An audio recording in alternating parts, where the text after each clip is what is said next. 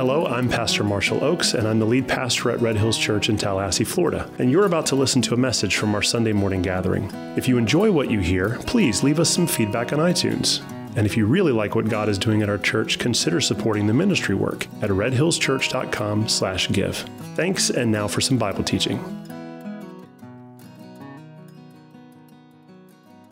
So we're going through Matthew chapter 27. The events of this chapter cover everything that happens on what we would traditionally, traditionally call Good Friday.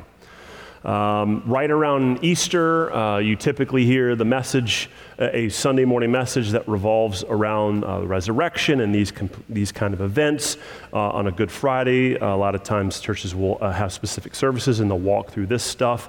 Our calendar didn't line up with this, so we're studying this uh, far after the events of Good Friday and Easter. But that's exactly, that's kind of what's happening. All this stuff is happening from the point of like really, really early on Friday morning. We're talking like maybe two or three in the morning up until the afternoon on Friday.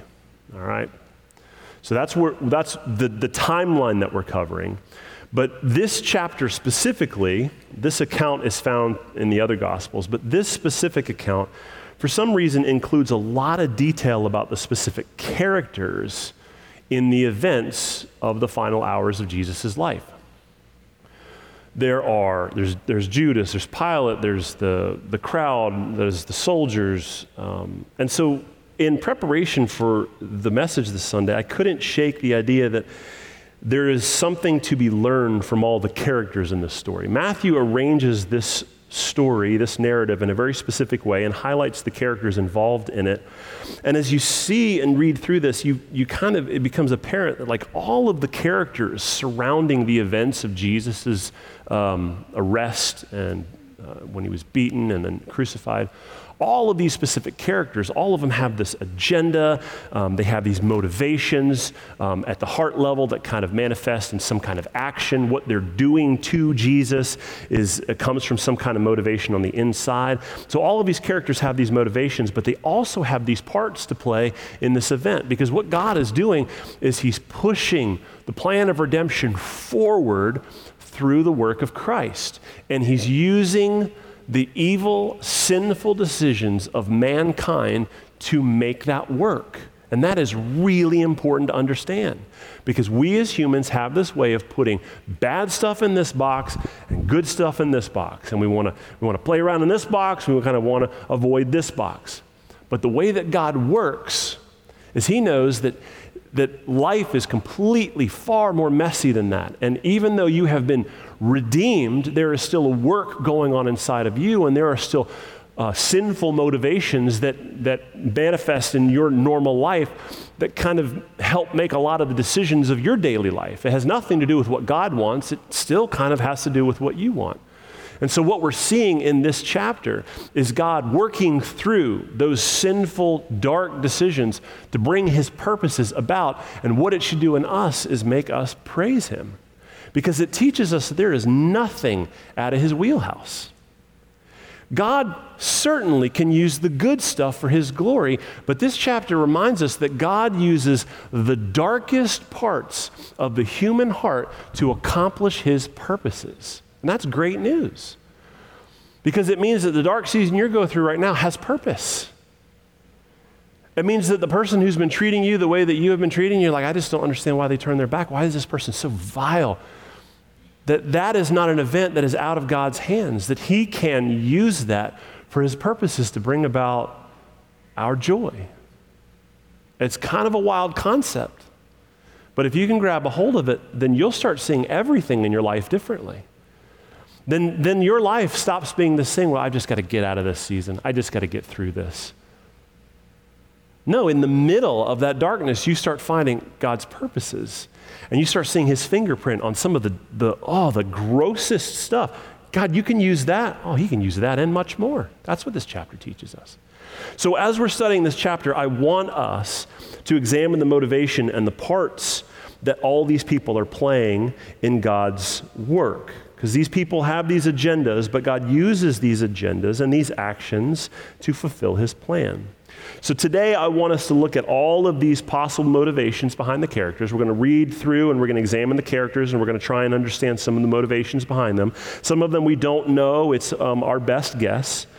But through those motivations, we're also going to examine, ex- examine how God used those motivations for his purposes. But the third thing that I want us to do is I want us to hopefully learn from the mistakes of the people in this chapter. All right, so there was a kind of a principle, two main principles that I, I growing up, I remember my dad always teaching me. That's my reference to, to dads. Happy Father's Day. my dad, I always remember him telling me two things. He said, Look, when you look out in the world, pretty much everything you see that was made with human hands was made by some human who had a brain just like yours. And the only thing separating you from being able to do the things that they did is enough time and enough education. What's separating you from this person being able to do this? And it was in the context of like changing the oil in your car, changing the brakes. There are some things that just seem like, man, that's like magic. Like, I don't know how any of that stuff works, right? For some of you, that's like computers. You've got a person that you call when computers don't work, right? Or there's a person that you go to when things don't, they're just not functioning, right? But the principle my dad was trying to communicate is like, look, every, everything in the world is kind of structured. Like plumbing, a guy came up with that, right? It's not that difficult.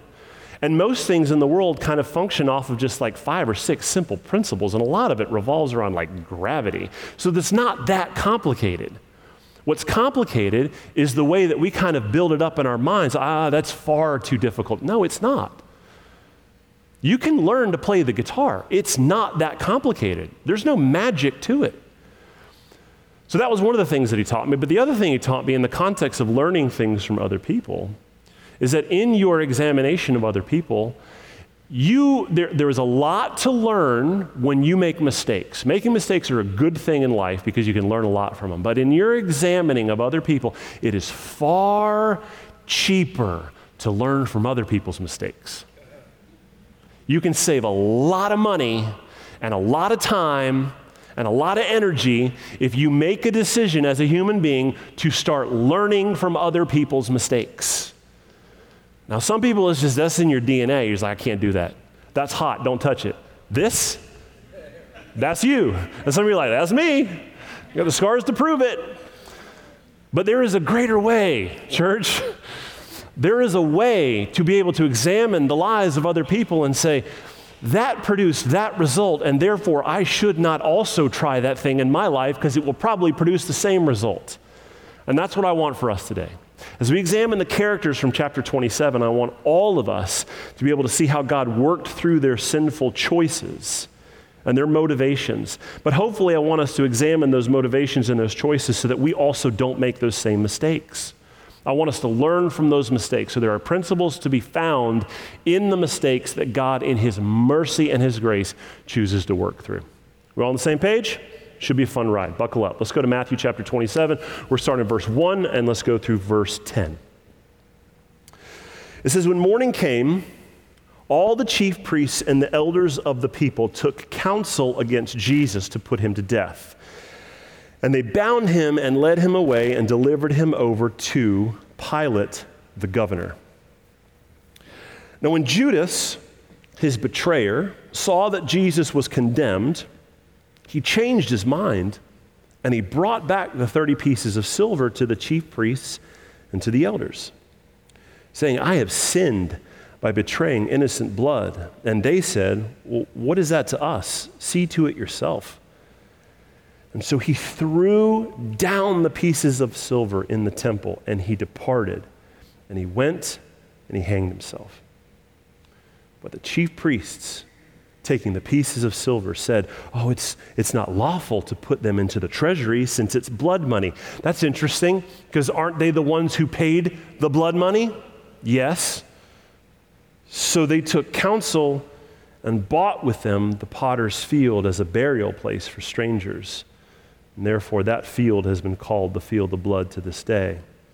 And it was fulfilled what had been spoken of by the prophet Jeremiah, saying, And they took the 30 pieces of silver, the price on him, the price of him on whom a price had been set by some of the sons of Israel. and they gave them for the potter's field as the Lord directed me. So, right there, pretty clear. You see God working through their decisions. They think that they're just going to do something righteous with the money, but what they're actually doing is fulfilling prophecy that Jeremiah spoke about. Now let's back up because in this first 10 verses, we've got two main characters, all right? We've got Judas and we've got the chief priests. That's a great band name Judas and the chief priests, right? Probably like a like a folk ska band or something. but this group, now I'm, I'm, lumping the chief priests into like one category because they kind of all, they're just like a collective hive mind of dumb decisions. So you've got Judas and you've got the chief priests. And in this 10 chapters, you've got the stage set for these characters. It's taking place early Friday morning. The first two verses show us that even though they had already decided that they were going to put Jesus to death on Thursday night after he got arrested, the Jews could not make a decision. They could not put anyone to death unless they um, uh, had Roman approval. So they had to go get approval from Pilate, the governor. So they were kind of formulating their argument okay, when we bring it before Rome, how are we going to do this? And they bring him before Pilate, the governor. But I want to zoom in real quick on Judas as our first character because we see that the guy who first went to the chief priests and asked for an opportunity to get money to sell out Jesus, he is now experiencing some regret or remorse. So, what is the motivation behind Judas going back on his decision? Why is he going to seek some kind of redemption?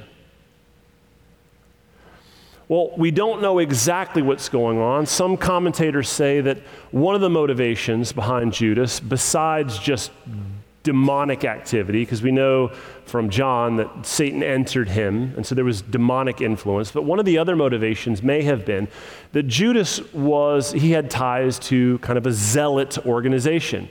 He was convinced that in following Jesus, Rome was going to be overthrown. And the, the quicker, the, the, the more, the, the closer they got to Jerusalem, the more Jesus kept talking about dying and dying and dying and giving himself over. Judas is like, ah, I don't think that this is how it's supposed to play out. You're supposed to be our king, and it's supposed to be our, our king in our way. And so, one of the theories that was popular in the uh, first century was that what Judas wanted was to force Jesus' hand. I'm going to go and sell him out. And then when they arrest him, then he'll have no option than to just like start calling down legions of angels and taking care of business. So I'm really doing Jesus a favor. We don't know if that's the main motivation. But we do know that some motivation behind what Judas decided caused some form of regret in here, and then he was motivated to go back to the chief priests. And he confessed to the chief priests, and he threw his money at them. And the chief priests could not remove this sin and this guilt, so Judas just removed himself from the picture. Now, I talked about this concept in the fourth week of our uh, message series last year, Walking in Forgiveness. And it, it's rooted in this concept that Paul talks about in 2 Corinthians 7.10. And it's the comparison between worldly grief and godly grief. So, what Judas is experiencing is grief.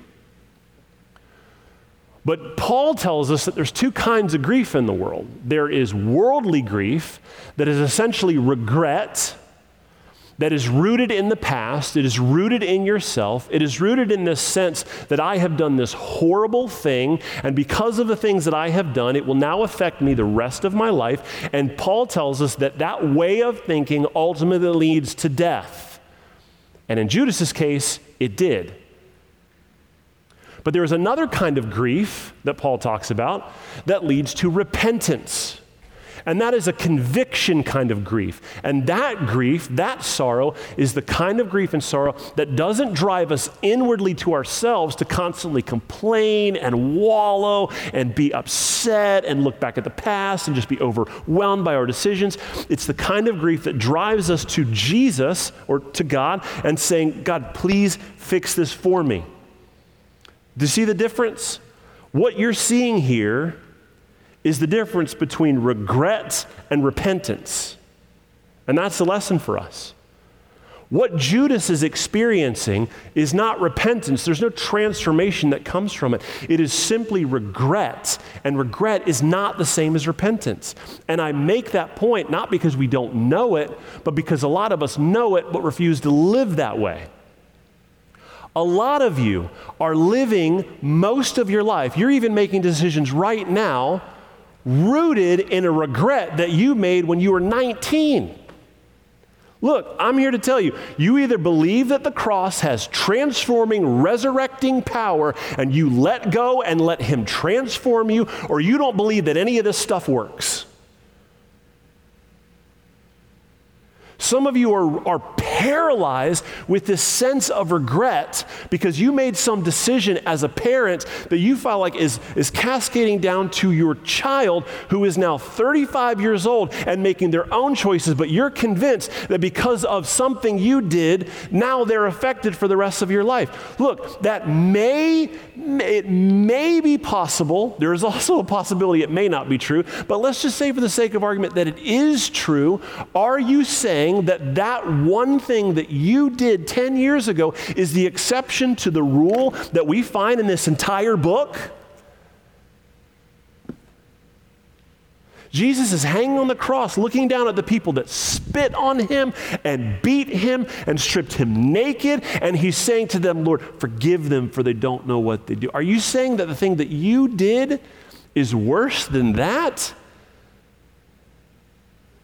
Regret is something that the enemy loves peppering into your life because it's so subtle. Because it's this kind of thing that you can convince yourself you can move on from, but every now and then it rears its ugly head and it forces you to, to be paralyzed. You can't make these decisions because you look back, man, I just I wish I could have, maybe if I would have done, maybe if I could have, maybe if I.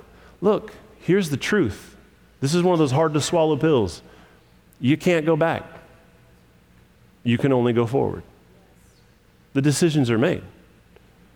And so you either grab a hold of the wonderful, beautiful forgiveness that Jesus offers from on high, and you move forward in wonderful redemptive power, or you continue to live with worldly regret in the past, and Paul tells you what's going to happen. You're going to ultimately end in death. And not just physical death, spiritual death right now. You're going to cut yourself off from the mercies of God because you're convinced that you are the exception to some rule, and what you did is greater than the power of the cross. And that's one character. The other one here, the chief priest. And these are an interesting set of characters. I love these guys because we're told in verse 1 that in order to make decisions, they came together they, in, in a council. The people, uh, verse 1, the people took counsel against Jesus. And then we told again in verse 7 that in order to make a decision about what to do with the money, they took counsel. Now, Proverbs 15 22, Proverbs 11 14, Proverbs 24 6, it all tells us that there is, a, there is wisdom in the multitude of counselors. It is wise to get counsel. So, in and of itself, what they're doing is smart. The problem is that their motivation for counsel is envy and greed and selfishness. And we find in verse 9 that their entire value system is off. They have Jesus, God in human flesh, standing before them, and verse 9 tells us they took 30 pieces of silver, the price of him on whom a price had been set. So they've got God in front of them, and in their council, they said, This is how much God is worth 30 pieces of silver. So, not only is this council motivated by the wrong things, their entire value system on how they rate the importance and value of things is completely skewed. So, how do we learn from this experience? How do we learn from this terrible, uh, wicked collection of decisions from these guys? Well, it reminds us that yes, there is wisdom in the multitude of counselors, but you have to make sure that the counselors are not corrupt. Now, look, that seems like a no brainer. It seems like a no brainer to seek counsel from folks with the right motivation and the right value systems. The problem is that we see seeking counsel as coming and sharing our thoughts with a couple few people and getting their feedback. But we ignore the fact that seeking counsel is also the way that we give ourselves to things like the media or social media or people that you follow online or videos that you subscribe to on YouTube or the way that you allow that big 75 inch screen in your living room to pump and disciple you with all of the worldly garbage that streams 24 7 into your living room. Are you following me? That is a form of counsel.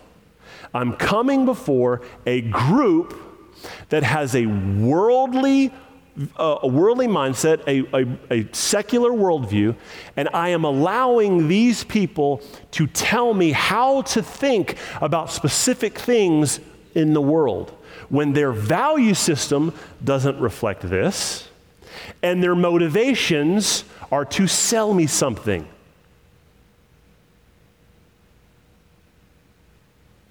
There's a reason why YouTube recommended that video to you.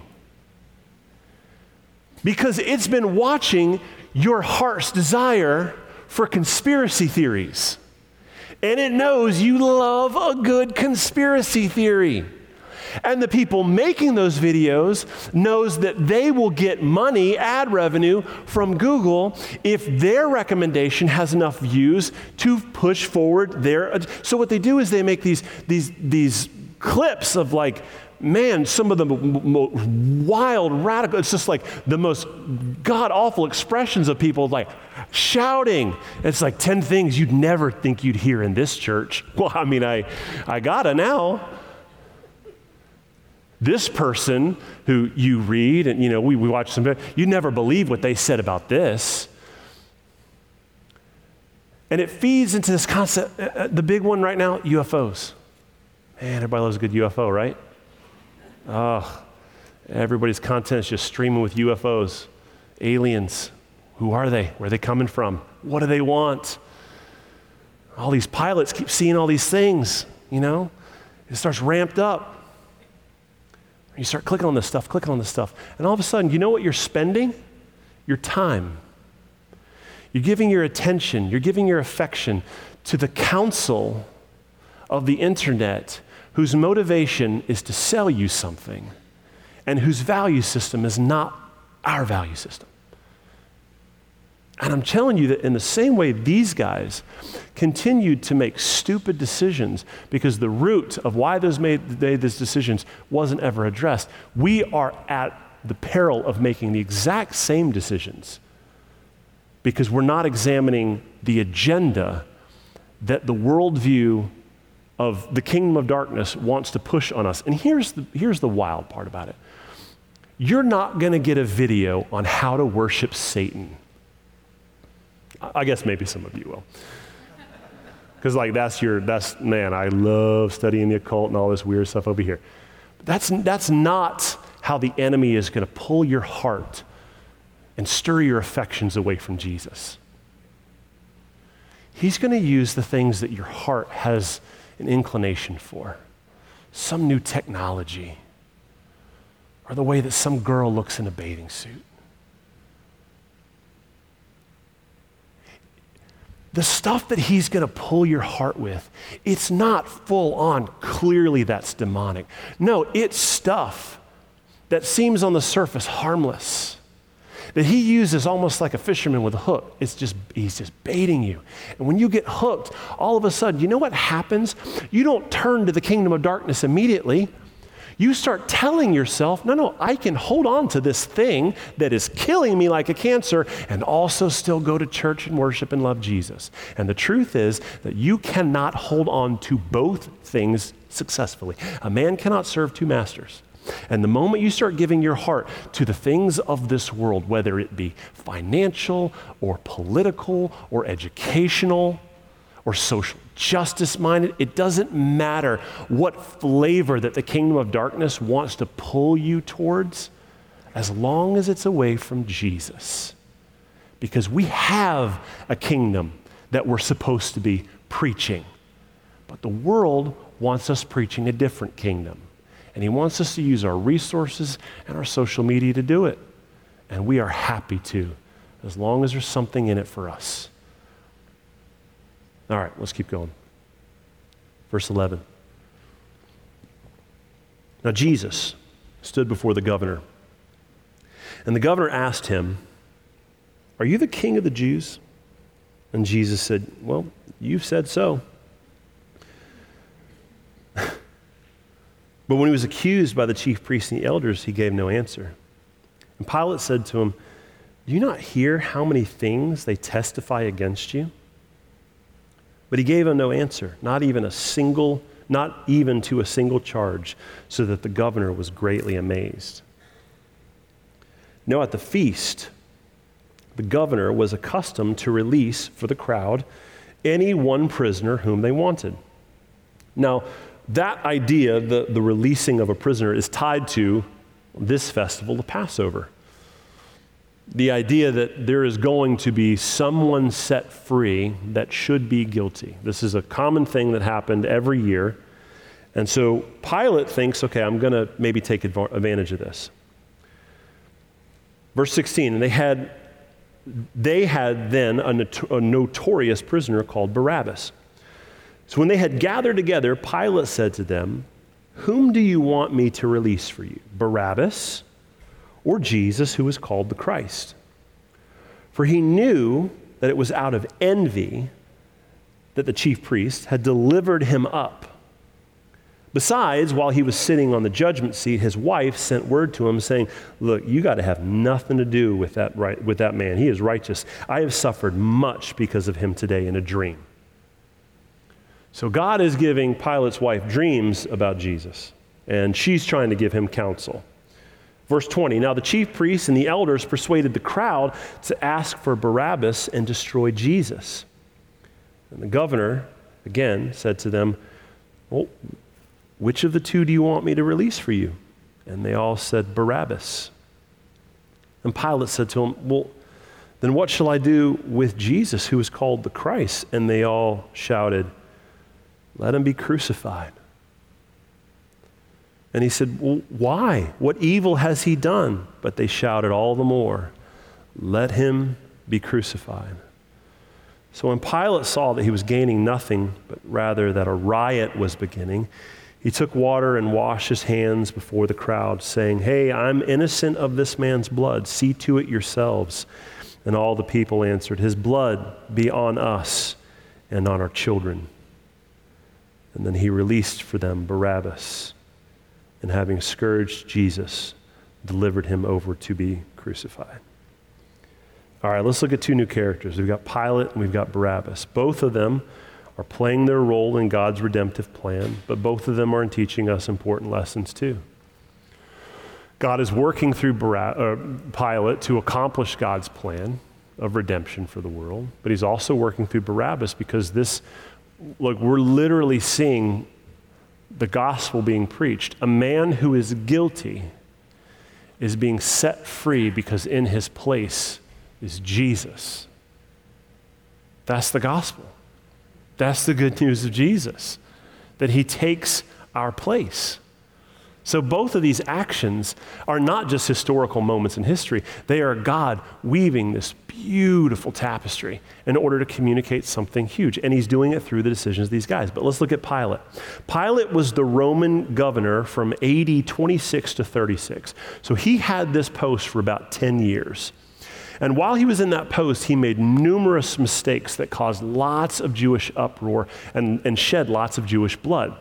Uh, the first, there were four big events. The first one was when he first showed up on the scene, he had these um, uh, ensigns, these, these kind of like these uh, banners that he would uh, parade it into town with and all around his uh, um, uh, kind of uh, his fortress, and they had um, uh, Caesar's face on them. And it was highly offensive to the Jews because they were even surrounding the temple, and it cr- created a huge uproar to eventually where Pilate is like, all right, it's not worth it, so he takes it down. So that was kind of the, the first riot crowd. The second thing that he did was he had these, um, like these votive shields made, this kind of decorative thing, uh, and on it had another symbol of Rome. You'd think he'd learned his lesson the first time, but he didn't, and that caused a huge uproar. Well, later on in his time there, he decided that the city needed an upgrade on its aqueducts. So he went into the temple treasury and he took money out of the temple treasury to pay for the aqueducts. Guess who was not happy about that? the Jews. They went nuts. They created an uproar. There was a riot. There was another riot after that because there was, an, um, there was a misunderstanding about something that happened. Some, some antiquities from the days of Moses had been found through some kind of uh, studies. And through that process, uh, there was. Uh, a claim that down in the center of town that there was an uproar among the Jews. So he sent an entire battalion of uh, Jews uh, or of, of Roman soldiers down to the middle of it, and it created an uproar. And he ordered them to essentially massacre the Jews down in the middle of town. And so he killed a bunch of Jewish citizens right around the temple down in the middle of the city. So he did not have a good track record. And he was already on the borderline of being kicked out of this position. We know that later in his life, after 36, when he gets kicked out, he actually gets exiled to some like foreign land. He doesn't get to rule anything because he was such a bad leader. So we see him at this moment, and he's now faced with a screaming crowd. He's got four strikes against him and this silent prisoner who won't speak up. So, out of fear of another uprising, he washes his hands in a, in a like a shallow attempt to say, I'm trying to distance myself from this. But in this moment, we see God using this weak leader to accomplish his plans. God is saying a lot of things through the actions of Pilate. The idea that humans love washing their hands in some symbolic way of saying, no, no, no, I have no part in this when they had a huge part to play in it. But the thing that I think is most telling to us is the way that he makes this decision. He chooses to let the crowd have their way because he's afraid that if he doesn't, something bad will happen. And that is a huge principle for us. We, as people of faith, cannot make decisions rooted in fear. Now, you see this a lot in parenting. You see this a lot in the business and in, in, in, the marketplace. You see this a lot in churches. And it goes like this I have to make this decision. I don't like it, and it's not a great decision, but I have to make this decision because I'm afraid of what will happen if I don't. Guys, that is no way to parent. That is no way to run an organization. That is no way to be a part of a local church. We are people of faith. We don't know what's coming next, but we can confidently make the decision that is right according to the Word of God rather than saying, I have to do this. I have to say this to my child. I've got to do this to them because I'm afraid that if I don't, this will happen. I have to do this within church because if I don't, I'm, I'm afraid of this happening. Look, fear is never a motivator for wise decisions. Now, God uses it, but it's not our default. That is not the place you should be going to when it's time to start making decisions. And you may be in a season right now where you're like, well, it's time for us to make some tough decisions. Let me encourage you do not be the kind of person who makes a decision with the sentence, I think we've got to do this, because if we don't, I'm afraid, dot, dot, dot, dot, dot. That's not who we are. That's not how we make decisions. Now let's look at Barabbas. He's an interesting character too, because in Hebrew, his name means son of the father. Bar, son, Abba, father. He's the son of the father. So we know that that's a last name, that's a descriptor. It's not his first name. Now, if you go back into uh, the earliest first century writings, like there's a guy named Josephus who wrote a lot about first century Judaism, he actually calls out the fact that uh, Barabbas, his first name was Jesus. It was left out in a lot of the recordings because they did not want Jesus, Barabbas, being associated with Jesus of Nazareth. So his name was Barabbas they called him Barabbas, but his first name was Jesus. Jesus was actually a really common name. It was like, like John or Peter. like Jude, uh, uh, Jesus is a really super common name. And so in the first century, you've got, well, in, in this moment, you've got a Pilate standing before this crowd saying, All right, guys, I've got a choice for you. Do you want Jesus Barabbas or do you want Jesus of Nazareth? Now, for the crowd, Jesus Barabbas is a very attractive Jesus because Man, he's a Jesus.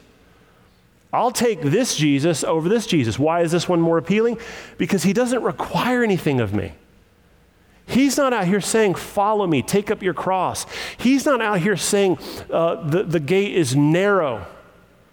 He's not out here saying, You've got to die to yourself.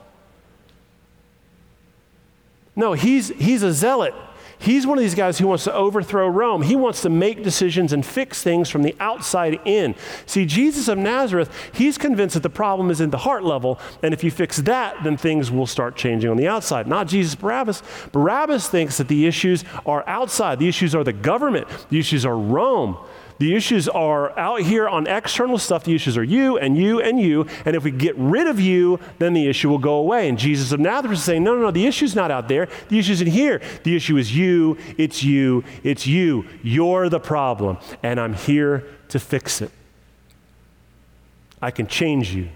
I can raise you. I can make you new.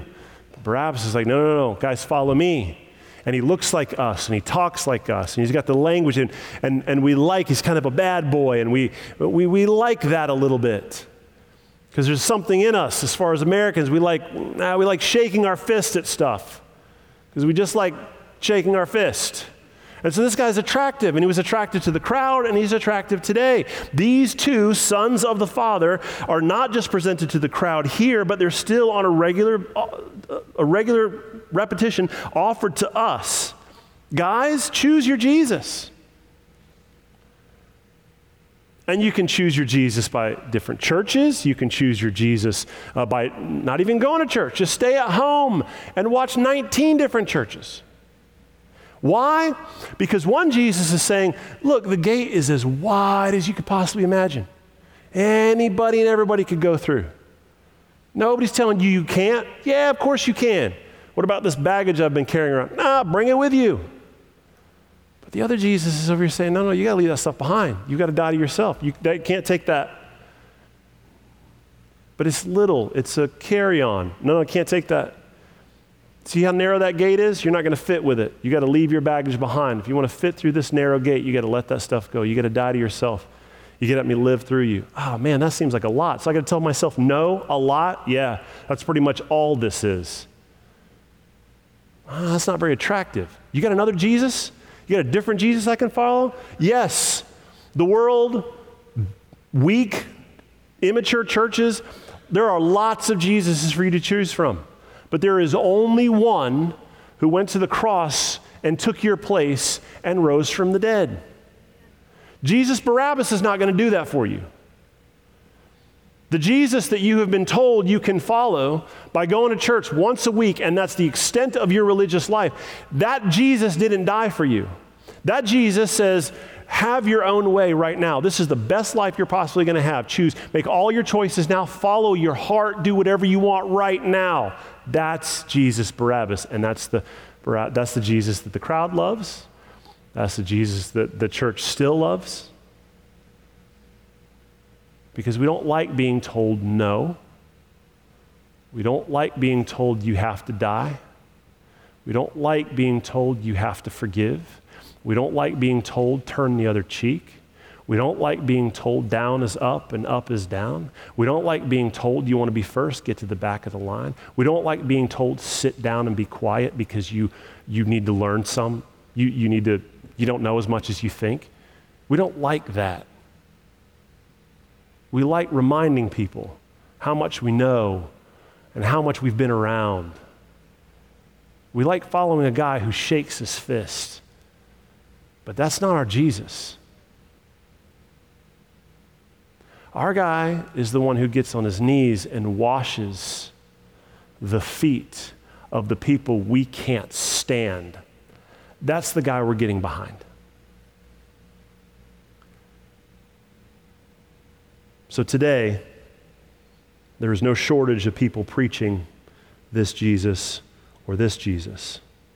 And it's up to us to make sure that we understand which Jesus we're following.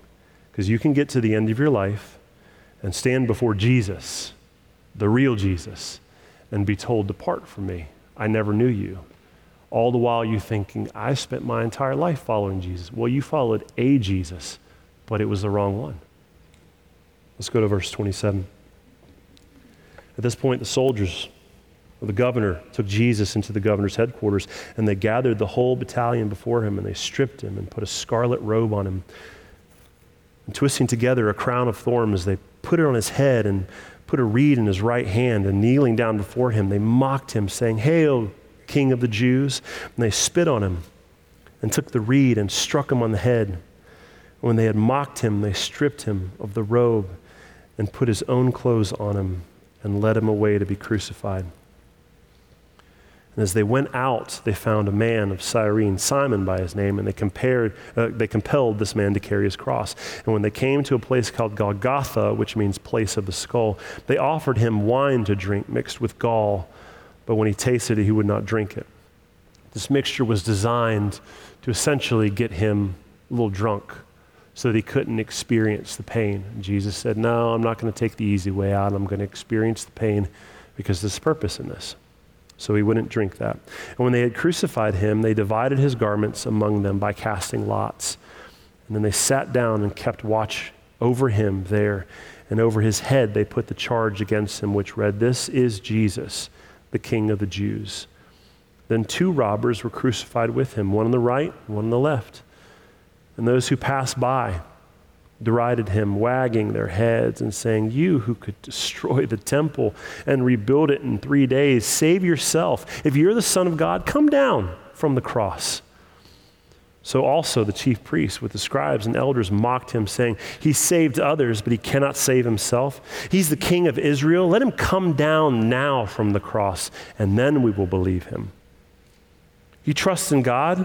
Let God deliver him now if he desires him, for he said, I'm the Son of God. And the robbers who were crucified with him also reviled him in the same way.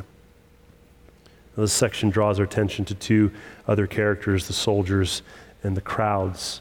And their actions, interestingly enough, are fulfilling Scripture. God is using their mockery, He's using their beating their sinful choices to fulfill his purposes. Um, Isaiah 50, verse 6, Isaiah 53, 7, Psalm 69, 21, Psalm 22, 7 through 8, Psalm 22, 16, all filled with prophecy about what Jesus would go to. He would be abandoned, he would be mocked and spit upon, he would be stripped naked. All of their sinful decisions God is using, but their actions that, mo- that were motivated, their motivations that push these actions, they tell us a good lesson too. So you see these soldiers, they're spending a great deal of time mocking and abusing Jesus. They're saying, Hail, King of the Jews. They made a sign, This is Jesus, King of the Jews.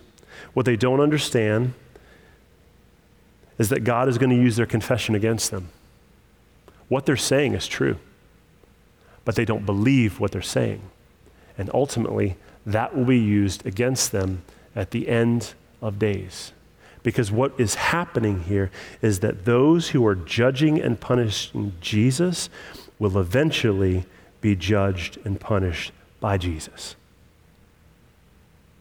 Those who take the seat of judge will ultimately find themselves on the other side of that seat being judged by Jesus. And this is true for us today because we make judgments every single day on all kinds of things. We make judgments on people's actions, we make judges on people's motivations, we make judgments about people's uh, uh, things that we see about what they buy and the way they choose to live. We even make judgments about ourselves.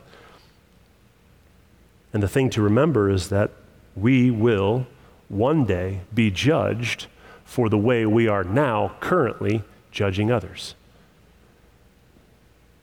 Look, you when I started off and I talked about the importance of us being a vibrant community and being the kind of people who are connected to one another and in involved each other's lives, one of the things you're going to have to fight constantly is the judgment that will rise up in your heart against the actions that you see in someone else. But what you can't see is the heart motivations behind those actions. Now, sometimes those heart motivations are wicked because we're a people being redeemed.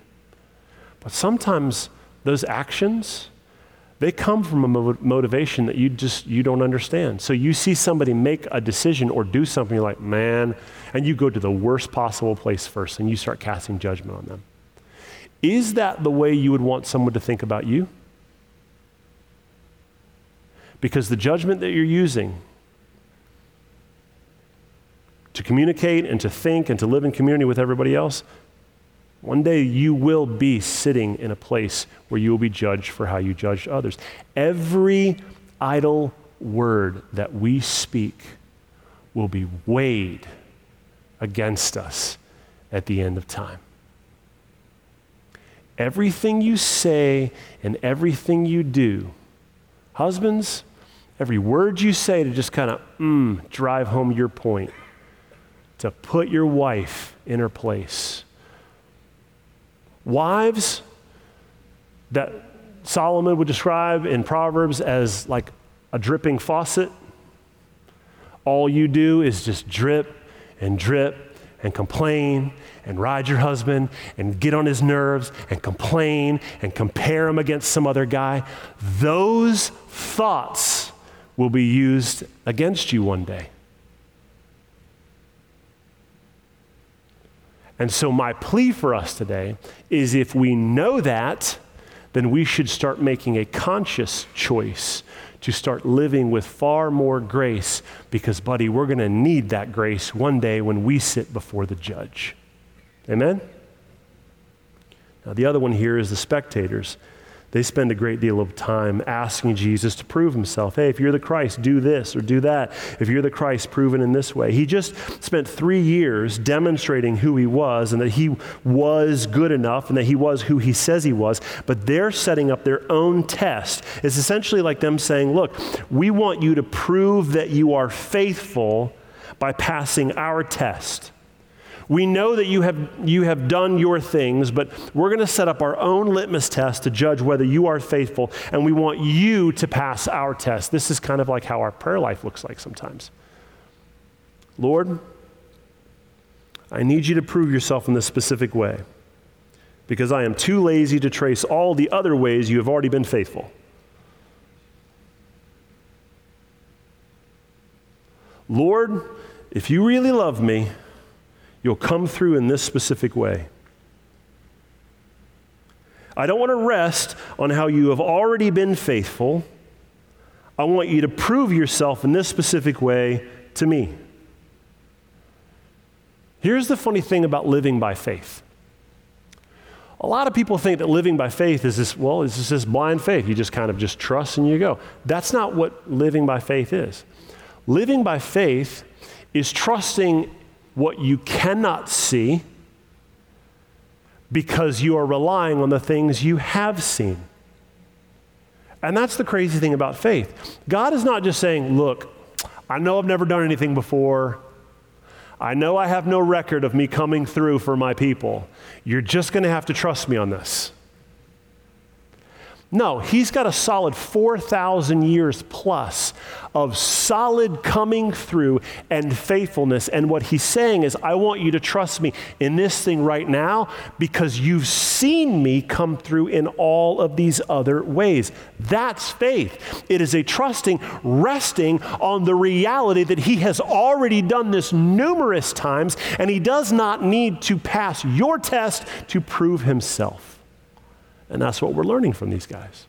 That the mockery of the crowd, they're, they're vocalizing our posture. God, prove yourself in this specific way. And he's saying, I've already proved myself in all of these ways. And what I want is for you to just trust me because this is true. God does not need to take our tests to prove himself. Now let's read the last little chunk here, 45 and 55 to 54, and then I just want to focus on this last main character, Jesus.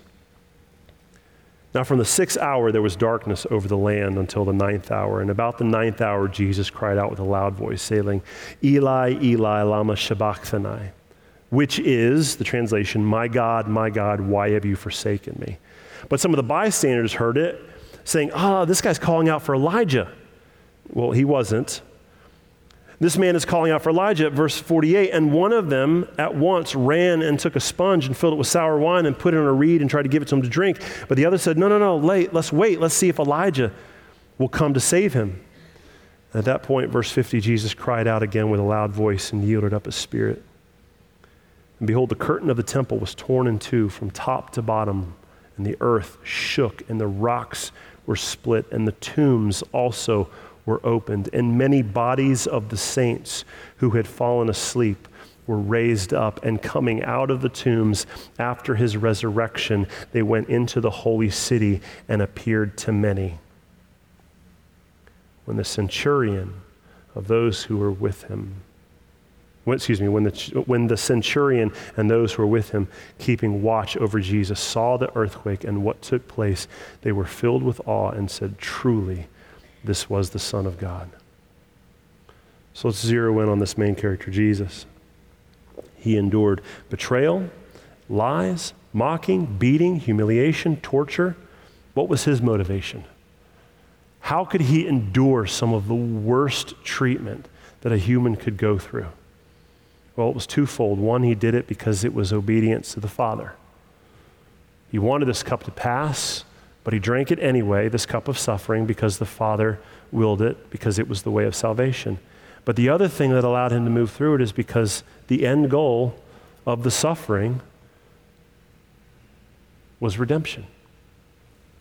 The other side of this pain was people. he got us back. And that's the joy. So, in the middle of the suffering, he's not fixing on the pain and the suffering. He's looking beyond what's coming after it, and it gave him the ability to be able to move through that suffering and pain because his eyes were fixed on something greater, which is after the suffering. This is our takeaway that endurance is possible if we can find the way to look beyond the suffering. This is what Paul is telling us in Romans 5 3 through 11. I want to read it real quick just for a refresher. We rejoice in our sufferings, knowing that our suffering produces endurance. And endurance produces character, and character produces hope, and hope does not put us to shame because God's love has been poured into our hearts through the Holy Spirit who has been given to us. For while we were still weak, at the right time, Christ died for the ungodly. For one will scarcely die for a righteous person, though perhaps for a good person one would dare even to die. But God shows his love for us in that while we were yet still sinners, Christ died for us. Since therefore we have now been justified by his blood, much more shall we be saved by him from the wrath of God. For if while we were enemies we were reconciled to God by the death of his Son, much more now that we are reconciled shall we be saved through his life. And more than that, we also rejoice in God through our Lord, Je- Lord Jesus Christ, through whom we have now received reconciliation. Look, you can endure anything if you understand the principle that on the other side of the suffering and the pain is more Jesus and resurrection power. If I told you that the pain that you're going through right now will provide a way for you to be, for the capacity that you have for Jesus to grow, for your understanding of God's kingdom, for your ability to be able to walk in that would be even greater, would you do it? Some of you are like, yeah, of course I do it. But here's, can you do it without complaining? Can you endure the suffering that is not on the scale of what he suffered, but can you endure any darkness or valley coming your way if you choose to fix your eyes beyond it? Well, the answer is yes. How did Jesus endure? Because he knew that on the other side of it was resurrection power. And there was a, just a small shadow of this. We see the tombs being open. We see the veil being ripped. The veil is this huge curtain that sits in the Holy of Holies that separates people from the, holies, the Holy of Holies, the, the Ark of the Covenant, the symbol of God's presence. When, God, when Jesus died, that veil was ripped in half. So, what's happening is when Jesus makes the sacrifice, we have access to God And tombs are open because resurrection power is going to start bursting forth everywhere. That's what happens. That's why he was able to endure, because on the other side of the pain came closer relationship with God and resurrection power. Now, here's how I want to finish. Verse 54. We've covered a lot of characters today. We've covered a lot of mistakes, but there's one final one I want us to try to avoid. Verse 54, it says, When the centurion and those who were with him kept watch over Jesus, they saw the earthquake and what took place, and immediately at, at that point they were filled with awe and said, Truly, was this, this was the Son of God. My plea for us today is for us to not make this mistake. That we are not filled with awe and our lips confess that this was the Son of God after the earthquake takes place. That we're not waiting for those monumental, huge, no brainer moments before we say, That is Jesus.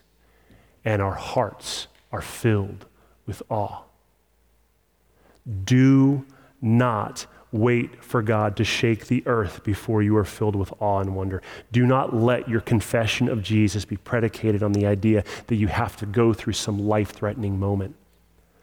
Do not wait for a diagnosis that you have an expiration date coming in your future before you take your relationship with Jesus seriously. Do not wait until you hit the point in your life where you think, okay, now I'm older and I can start taking things more seriously before you start taking Him more seriously. Do not wait for your marriage to fall apart or for your children to reject Him before you start taking your faith seriously. When that happens, it's too late. My greatest fear as a pastor is that I shepherd people who spend their entire life plotting and, str- and, and strategizing and organizing and trying to find the best way that they could suck the most out of life.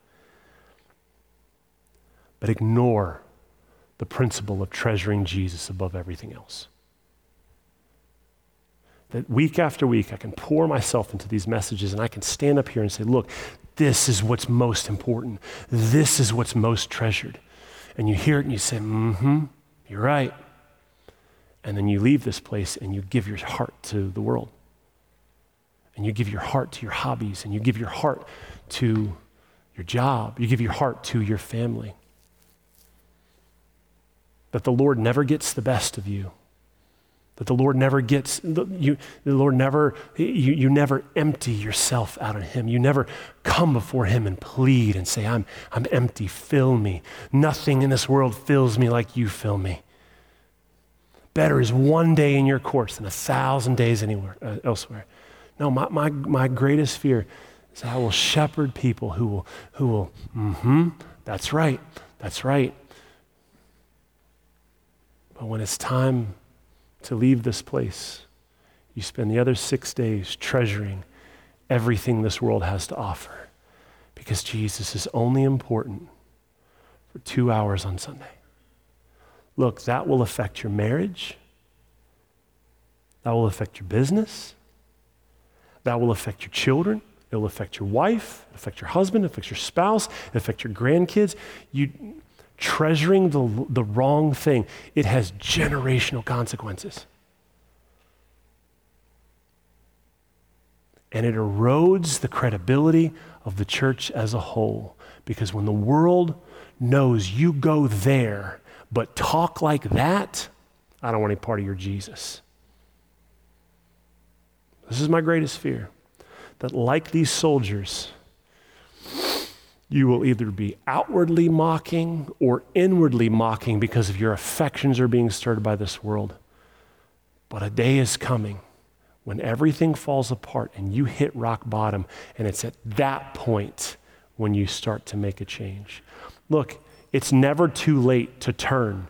And hitting rock bottom for some folks, that's great. But for hitting, look, for some folks, look, hitting rock bottom, there's no turning back. And being told you've got a month to live, wouldn't you rather have spent your entire life treasuring the right thing than your final month treasuring that? Do you really want to, do you really want to get in by the skin of your teeth? Look, in the kingdom of heaven, here's some bad news, but in the kingdom of heaven, some folks who have had it all in this world and love Jesus from a distance will be taking out your trash in the next kingdom. That's how this works because everyone will be judged based off what they did. And there are some folks who truly they love, they redeem, they, they love Jesus, but, but they spent their entire life just kind of playing this game from, from, from a distance. Now I'm trying as, as graceful as I can say that, yeah, you're going to get in by the skin of your teeth. But there is, there is a real possibility some of them won't. I, I don't know how that's going to pan out. I know that if you love Jesus and He's forgiven your sins, then you're going to spend eternity in heaven. But I don't know what your heaven experience is going to look like if you spent your entire life playing games. If you spent your entire life playing games, you may not even go to heaven, even though you spent your entire life going to church. That's how real this is. There are, a, there are a trillion things in this world that want your affection and your money. But there is one thing that is a treasure buried in the field that is worth selling everything for. And if there's one thing I could plead with you today, it's this do not be the Roman soldier who needs an earthquake for a wake up call.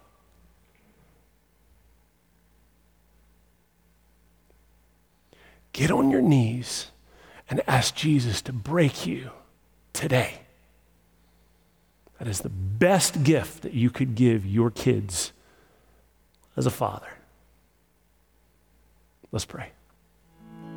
Hello again, it's Pastor Marshall, and I just wanted to say thank you for listening to this message. If you want to hear other messages or maybe find out more about our church, you can visit redhillschurch.com. From there, you'll find links to our social media pages, message archive, and ways you can support the ministry work. Thanks again for spending time with us, and God bless.